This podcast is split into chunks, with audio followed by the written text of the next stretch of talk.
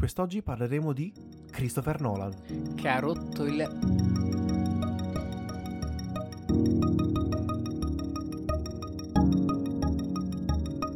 Mi dissocio dalle parole di Aurelio e volevamo parlare di questo regista, perché è uno dei registi alla fine, nel bene o nel male, come potrebbe pensare, come potresti pensare tu, che è importante, è sicuramente uno dei registi più in voga del momento.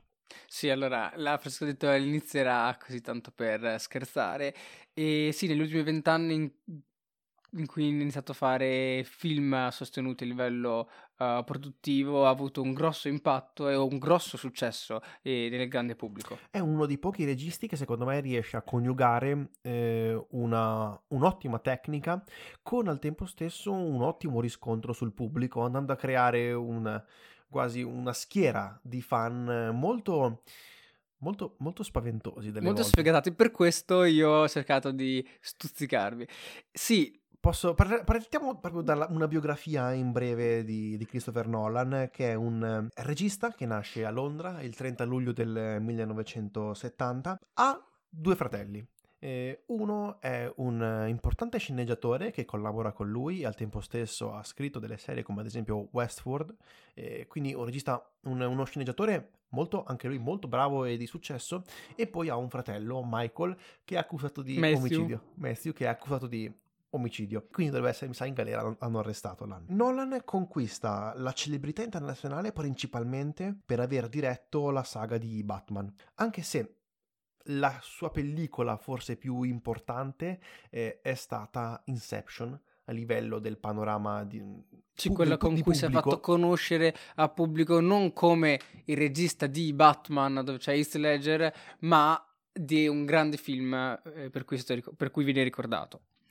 Particolarmente fruttuose, possiamo parlare quasi delle sue collaborazioni che andremo a ritrovare all'interno della sua filmografia con gli attori Michael Caine e Christian Bale, ma al tempo stesso anche la collaborazione con il fratello che ha scritto insieme a lui molti dei suoi film e con sua moglie. Sua moglie è un'importante produttrice che gli ha permesso di, di, fare il balzo di qualità ed essere uno dei pochi registi che ha la director's cut eh, in un mondo di Hollywood sempre più in mano alle produzioni. Sostanzialmente la director's cut è quando il regista ha l'ultima parola sul montaggio, perché in sala di montaggio c'è il regista con il montatore che dà un punto di vista esterno che non era presente durante la realizzazione del film e ha la possibilità di decidere com'è il montaggio finale, mentre chi non ha questa, uh, questo onore dipende molto dalla decisione finale della produzione. Ed è uno dei grandi problemi eh, di Hollywood. È anche uno dei problemi, se ci pensi, l'assenza della director's cut o comunque di un controllo sul, sulle proprie opere che allontana molti registi d'autore da le grandi produzioni, grandi produzioni che si vanno abbastanza a imporre su queste decisioni. Mi viene in mente la Marvel che non dà quasi mai la director's cut ai registi e non dà l'ultima parola, ma cerca in tutti i modi di controllare l'intero processo produttivo. Ma è, un, è una pratica che è sempre esistita. Mi viene in mente, mi viene in, mente in Touch of Evil o l'infernale Quinland di eh, Orson Welles in cui eh, Orson Welles aveva, mont- aveva, deciso il montaggio del film, la produzione deciso che così non poteva funzionare e andò proprio a tagliare il negativo. Alla fine, eh, dopo la, quando Orson Welles vide questa, questo nuovo montaggio, andò a casa e scrisse pagine e pagine dettagliatissime della differenza tra il suo montaggio e il loro, il suo che non poteva essere più recuperato, se non è stato che un famoso montatore italiano di cui adesso non mi ricordo il nome sono messi lì e l'hanno rimontato com'era. Torniamo però su Christopher Nolan. Interessante parentesi, torniamo su Christopher. Dovremmo parlare di Orson Welles prima o poi. Torniamo su Christopher Nolan. Dopo aver conosciuto sua moglie, eh, Emma, eh, scrive e dirige Following, il suo primo film, un poliziesco a basso costo, girato interamente in bianco e nero. Un film che non, non, non ho visto, ed è anche abbastanza credo difficile da recuperare, però gli vale innanzitutto molti premi all'estero e quindi ha inizia ad avere una certa attenzione dalla critica. Viene proiettato addirittura ad Hong Kong, eh, dove vince e vince anche la tigre, la tigre, d'Oro al Festival di Rotterdam. Inizia quindi a farsi conoscere in questo mondo di festival. Il suo nome inizia a girare. Tant'è che se ti ricordi avevamo anche incontrato eh, il, il, produttore di uno di questi festival, la sezione, della sezione parallela del Sundance, eh, al, si chiama lo Slam Dance, nel quale passano delle opere prime o comunque poco conosciute di nuovi registi, eh, da cui sono passati anche ad esempio i fratelli Russo, che diventeranno famosi per eh, Avengers, dove non avranno sicuramente la Director's Cut, ma è proprio anche Christopher Nolan. L'anno successivo, il 2000, è dedicato invece a Memento, che è sceneggiato sulla base di un breve racconto composto proprio dal fratello Jonathan. Memento è famosissimo per la sua non linearità. Questo è un eh, tema, eh, un sì, un tema, una forma narrativa molto presente nelle storie di Nolan. No, non, è, non è una, un'ossessione. L'ossessione della non linearità. Le cose lineari gli danno fastidio a lui. Cerca in tutti i modi di rendere le sue storie il più difficili e il più complesse possibili, e però ha la grande capacità di essere uno dei pochi che riesce a farlo senza perdersi. Eh, quindi riesce a raccontare la storia come vuole lui, la sua storia, sì complicata, sì difficile, ma alla fine i punti si ricollegano e quindi non risulta essere una grande presa in giro per il pubblico che va a assistere allo spettacolo e i film sono molto quadrati, quindi sì, riesci a seguirli. L'intreccio che va a creare è ben costruito e non scade in, in banalità. Ed è un suo grande merito, essere un regista dalla grande tecnica e dalla grande capacità di trasformare le sceneggiature, molte volte sue e del fratello, in grandi film senza che esse si perdano. Perché è uno dei grandi problemi. Una grande sceneggiatura rischia generalmente di essere rovinata da un regista sì, che non ne ha le capacità. Sceneggiature così complicate e vanno a stimolare l'intelletto degli spettatori che si sentono come davanti a un grande puzzle che devono andare a risolvere, però che ne vale la pena. Nolan infatti inizia a diventare un regista sempre più apprezzato e anche dai grandi attori di Hollywood ed è per questo che, che iniziano a lavorare con lui. Eh, nel 2002 esce Insomnia, che vede fra l'altro Al Pacino, Hilary Swank e Robin Williams. Inizia piano piano ad avere successo, ma il vero successo arriva nel 2005, quando eh, viene scelto per, dalla Warner Bros. per girare Batman, il, nuova, il nuovo episodio della saga del nuovo episodio. Batman Begins. Di cui ne possiamo... parliamo anche abbastanza poco perché è l'inizio di Batman. Dove troviamo sempre Michael Caine e Christopher, di Christopher Bale come Batman e Michael Caine come Alfred e il maggiordomo e parla semplicemente di Batman. La storia è Batman, da cui nascerà quindi una trilogia.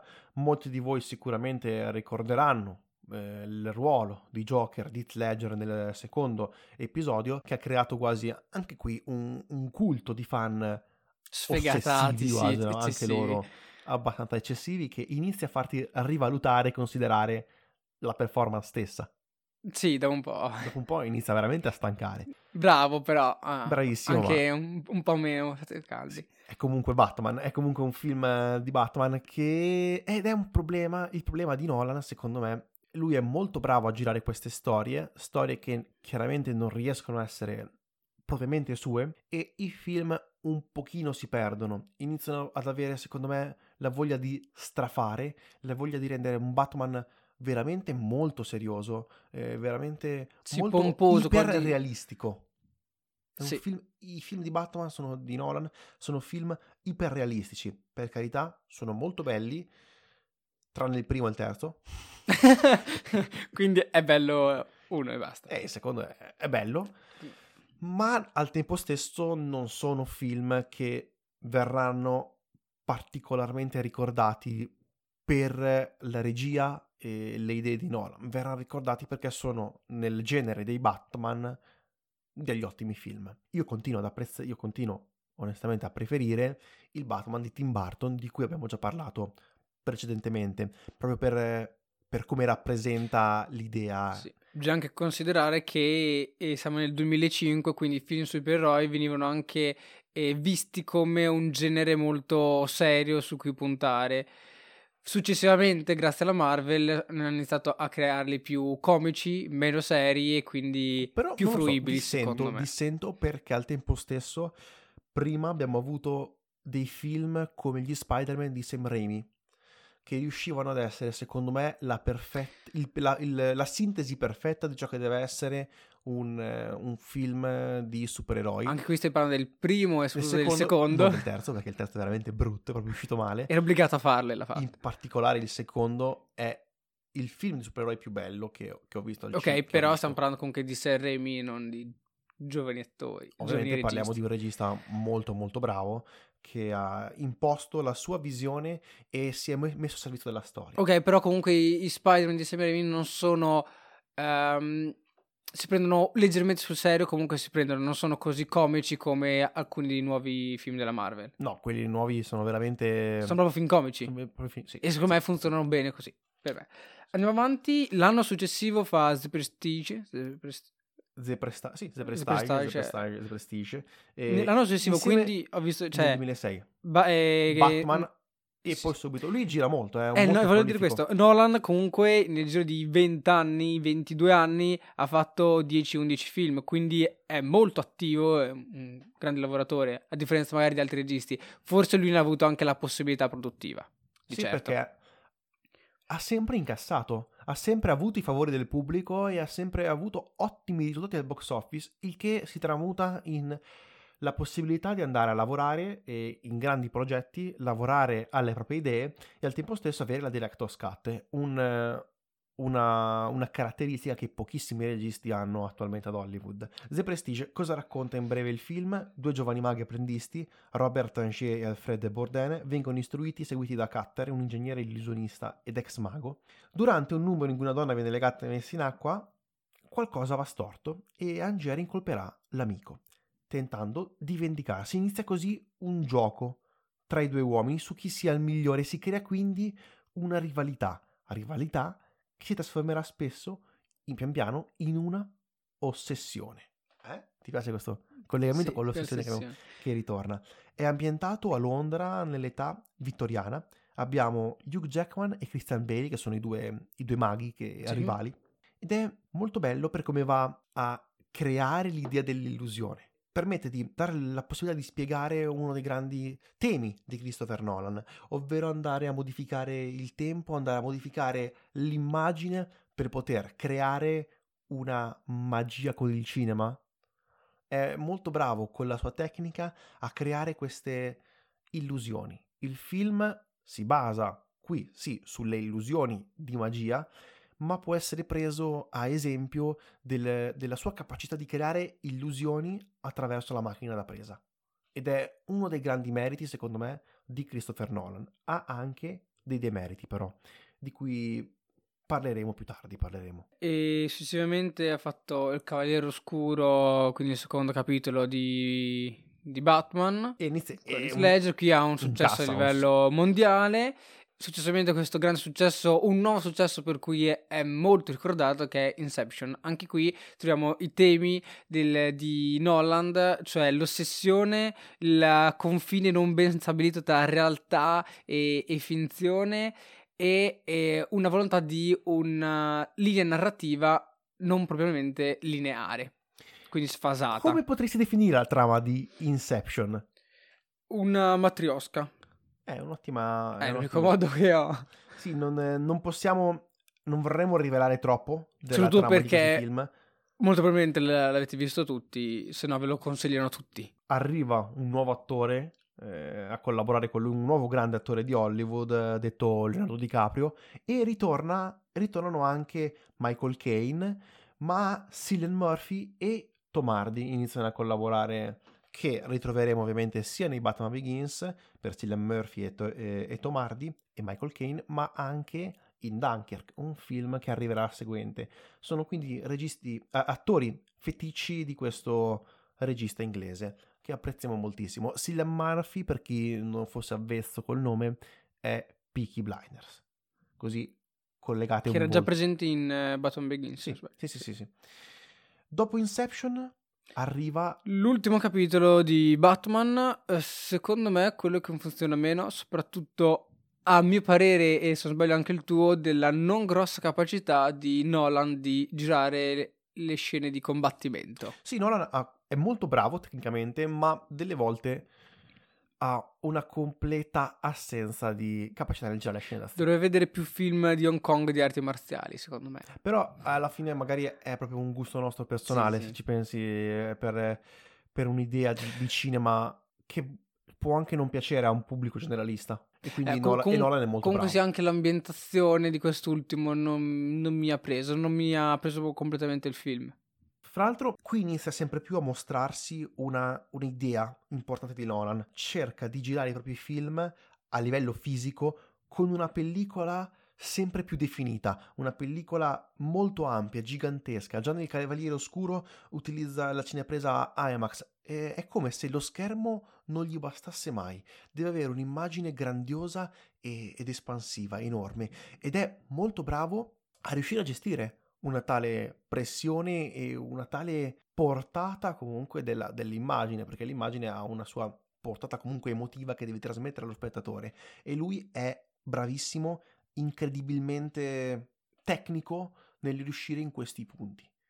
È anche uno dei pochi che pian piano sta riportando in auge l'utilizzo della pellicola stessa, proprio a livello fisico della, della Kodak, che senza di lui e senza Tarantino sarebbero destinate a sparire, proprio le fabbriche a chiudere, quindi non riuscirebbero più poi i registi successivi a girare in, in pellicola. E poi giungiamo a Giungiamo a questo punto A quello. a uno dei film a uno dei film che io ho apprezzato di più in generale, non solo di Christopher Nolan, arriva Interstellar. Interstellar, anche qui, eh, trama, come possiamo definire? In un futuro imprecia- precisato, un drastico cambiamento climatico ha colpito le- le- l'agricoltura.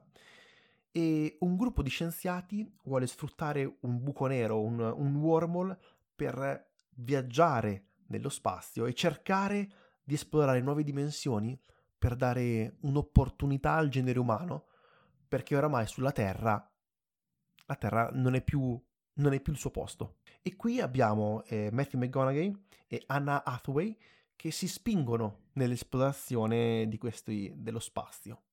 È un film di esplorazione spaziale molto bello, che a me è particolarmente colpito, è una bellissima esperienza da vedere in sala, è un Sì. film che in sala guadagna veramente, è, è un capolavoro. L'abbiamo sala. detto più e più volte e soprattutto si ricollega alla peculiarità di Nolan di voler usare comunque formati molto grandi, immagini molto grandi e molto definite che eh, a quel punto sono quasi, è quasi obbligatorio vederle al cinema rispetto Ma a uno schermo piccolo. al tempo stesso rappresenta anche questa costante idea del tempo, di andare a cercare a manipolare sempre di più il tempo all'interno dei film, e all'interno della storia e manipolare anche lo spettatore. È bellissima la scena nel quale scendono sulla luna in cui passano e il tempo scorre in maniera diversa. Sì, quelli sono famosissimi. Terra.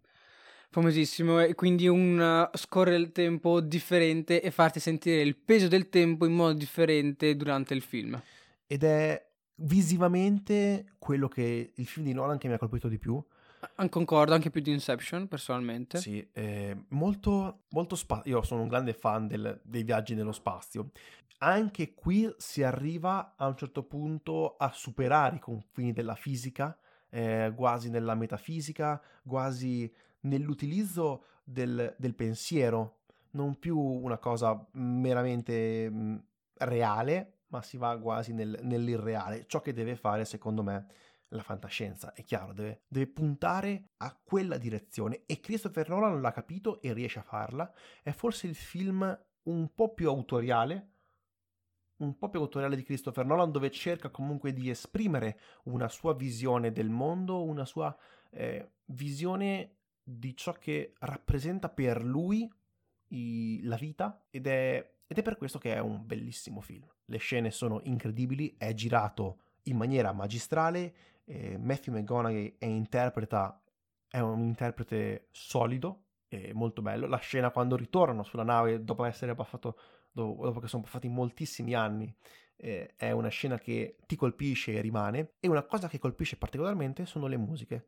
Le musiche di Hans Zimmer, che Sono spaziali. spaziali e anche lui è un collaboratore di- che non abbiamo citato prima è uno dei collaboratori che inizia sempre di più a collaborare con Christopher Nolan ed è e non è un caso che è uno dei migliori e più importanti compositori eh, di musica per, per, film, di colonne sonore per sì, film. già da Inception stavano collaborando. I famosi tromboni di Inception che adesso sentiamo in ogni trailer. E qui utilizza gli organi che da questo momento in poi vengono utilizzati praticamente in ogni opera spaziale. Altre cose che possiamo dire su Interstellar? Vabbè, eh, anche qui torna il tema del, come abbiamo detto, del tempo che ha diverse velocità, un, il, raccon- il tempo un che non è non lineare, lineare, grazie a questo, a questo espediente. E... L'immagine bellissima dell'astronave per, che passa è, vicino a, a, Saturno.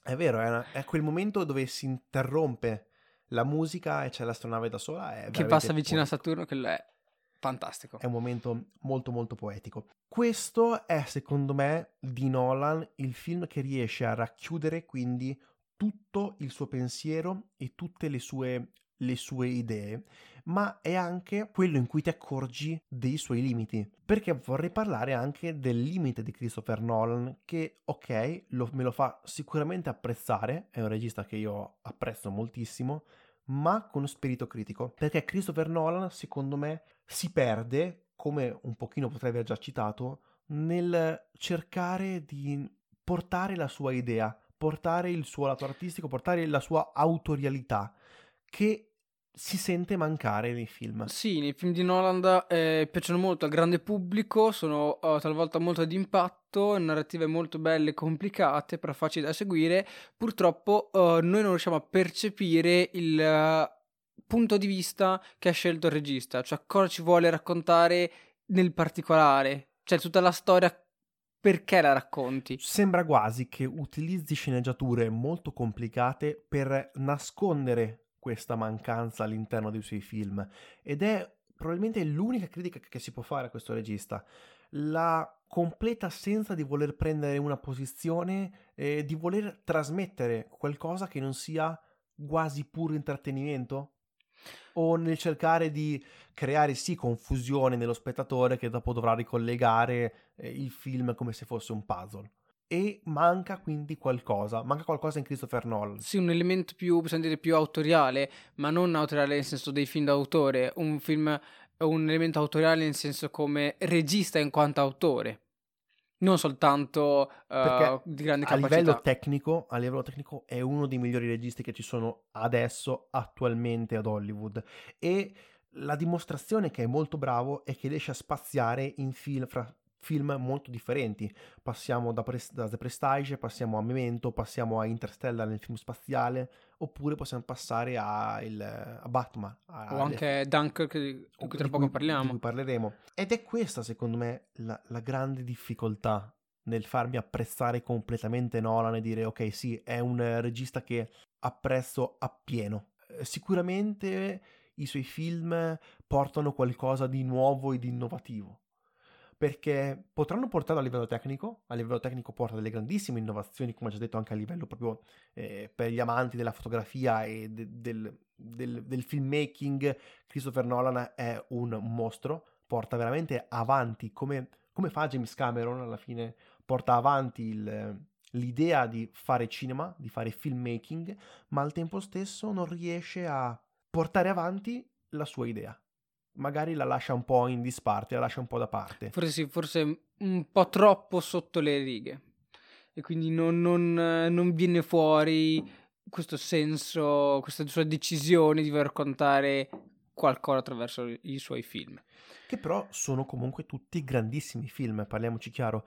Eh, forse quelli di Batman sono quelli un po' più sottotono, ma al tempo stesso lì vai a lavorare su un prodotto che non è propriamente tuo e magari non vuoi neanche, ci può stare che non vuoi andare a rovinare una grande opportunità che hai e al tempo stesso non vuoi andare a, a, dis- a trovarti miliardi di fan che ti uccidano, ti uccidono. Lui è molto, de- strizza molto l'occhio all'utente medio ed è per questo che ha molto successo. Sì, nel grande pubblico, sì. Lui fa tutto per il grande pubblico. Sì, è stato, è, lui è molto bravo a... E è un po' Svicol- svicolarsi tra le grandi produzioni che gli danno magari eh, grossi budget senza um, con crearsi il proprio nome. Nel senso, ci ricordiamo Christopher Nolan, non ci crediamo, non ci ricordiamo dei, dei, film che gli vengono assegnati. Ci sono altri registi che eh, comunque fanno grandi film con grandi budget, blockbuster, però eh, ci dimentichiamo del loro, del loro nome, ci dimentichiamo del nome del regista perché ci ricordiamo più del film. Lui invece è riuscito comunque a farsi conoscere nonostante avere questo oh, grande rapporto con uh, grossi budget. E dopo Interstellar inizia piano piano a calare la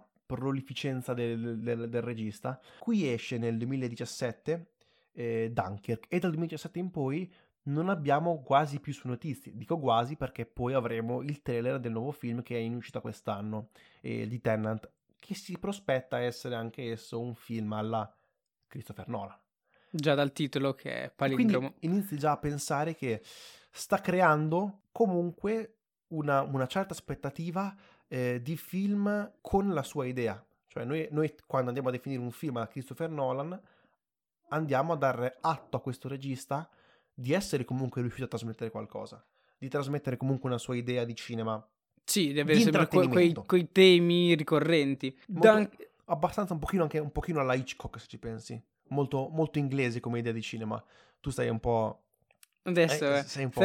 no, eh, sì, però sì, sì, concordo, ovviamente. nel senso il eh, film di intrattenimento non totalmente fino a se stesso, però un ottimo, tratte- un ottimo intrattenimento molto ben fatto dal punto di vista eh, registico. E tutte le sue idee, come al solito, sempre quella del, del tempo, delle, della magnificenza delle immagini, si ritrovano nel film del 2017 Dunkirk, dove racconta la, la storia dell'evacuazione del, del, fatto storico veramente accaduto durante la guerra mondiale, la seconda guerra mondiale. Sì, il maggio del Dunkirk, 40. Dove devono portare, devono veramente prendere i soldati rimasti sulla costa della Francia e riportarli in patria per evitare che i tedeschi li prendano e li uccidano. Il film è tutto girato dal punto di vista delle truppe inglesi. Perché? Perché non ci sono i tedeschi, ovvero ci sono, ma noi non li vediamo. Manca il nemico, il nemico è esterno ma al tempo stesso sai e senti che si avvicina. Questa è una grandissima, secondo me, trovata, è una grandissima idea del film di Christopher Nolan. E anche qui si crea, si, la, la, storia si mh, diffonde su diversi piani temporali. Abbiamo il piano temporale delle barche che devono partire dal molo per poter andare a prendere i soldati, abbiamo il piano temporale dei soldati che si trovano all'interno della spiaggia e devono evacuare e abbiamo la storia del, di questo aviatore interpretato da Tomardi che deve dare supporto e una mano ai soldati che sono rimasti a terra. Sì, come ci viene indicato dai titoli durante il film e ritroviamo che per percorrere la manica cioè lo, lo, spazio che bisogna far percorrere i soldati per riportarli in salvo e um, ci si mette attraverso i cieli uh, un'ora, attraverso oh, mare un giorno e poi c'è quello invece il tempo che stanno sulla terra che è una settimana. E attraverso il cielo all'incirca è il tempo di durata del film.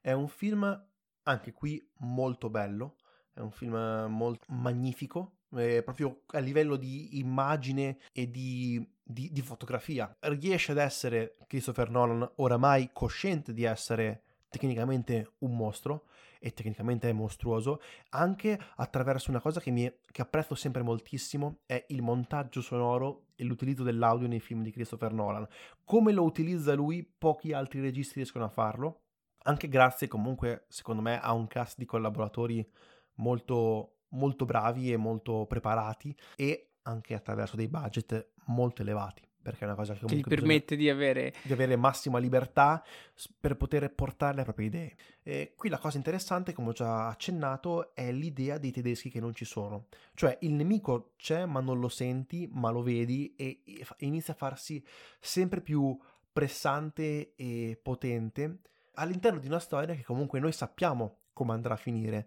ma non sappiamo come andrà a finire la storia per i singoli personaggi all'interno della storia. E quindi il racconto segue tante piccole storie che molte di esse si intrecceranno verso, verso il finale. Anche qui ritroviamo molti suoi, regi- molti suoi attori feticci, eh, tra cui Tomardi e Cillian Murphy, che inizio ad apprezzare sempre di più dopo aver visto Peaky Blinders, quindi faccio una piccola marchetta per poter... Guardate Peaky Blinders, guardate. Dopo questo film si prende un po' di tempo per pensare e scrivere un nuovo film, un film eh, di cui ancora sappiamo veramente poco. È uscito semplicemente un trailer brevissimo. Si possono fare tantissime speculazioni, ma sicuramente si può comprendere che ritroveremo i punti di forza di Christopher Nolan. Soprattutto perché la casa di produzione è la Syncope, Syncope Films, che è quella fondata da Christopher Nolan e, e da sua moglie. E i produttori infatti sono Christopher Nolan e sua moglie e regia, soggetto e sceneggiatore invece sono suoi, proprio di Christopher Nolan. Quindi sarà molto un film di Christopher Nolan. Beh, più troppe volte l'abbiamo ripetuto. Eh. E sicuramente ci sarà una cosa che è noto dal, dal, dal, dall'idea del nome palindromo. Ci sarà, secondo me, un forte focus sul tempo. Potrebbe essere quasi un sequel di Inception. Interessante, tra le notizie ho notato che non ci sarà Hans Zimmer perché questo compositore è impegnato con il film Dune. Dune di Villeneuve, Villeneuve, un altro grandissimo regista. Stiamo attendendo. E il budget dovrebbe essere di circa 205 milioni. Ed è solo, e credo che questi film, per fortuna però, abbiamo parlato anche un pochino male, ma noi apprezziamo Christopher Nolan perché per fortuna che c'è lui che porta delle storie innovative in un mercato di Hollywood un po' stantio dal punto di vista delle idee. Ed è un grande merito ed è per questo che in fin dei conti io lo apprezzo. Tu invece... No, no, io, io lo apprezzo. Come... nonostante l'intro. Nonostante l'intro come regista di film di intrattenimento, come ho detto, pecca sul comunicare qualcosa in più. Ha un po' di difetti, ma non possiamo non aspettare i suoi prossimi film. E voi cosa ne pensate di Christopher Nolan e del, dei suoi film? Cosa ne pensate di questo episodio? Qual è il suo, dei, il suo film pre- che voi preferite? Il vostro film preferito? Il vostro film sì. preferito di Christopher Nolan? Esatto. Si è un po' incartato. Colpa di Christopher Nolan, tutti quei... Tutti quei... questi cosi temporali mi mettono in confusione. Per oggi è tutto. Io sono Tommaso. Io sono Aurelio. Questo era Effetto Vertigo. Grazie e arrivederci.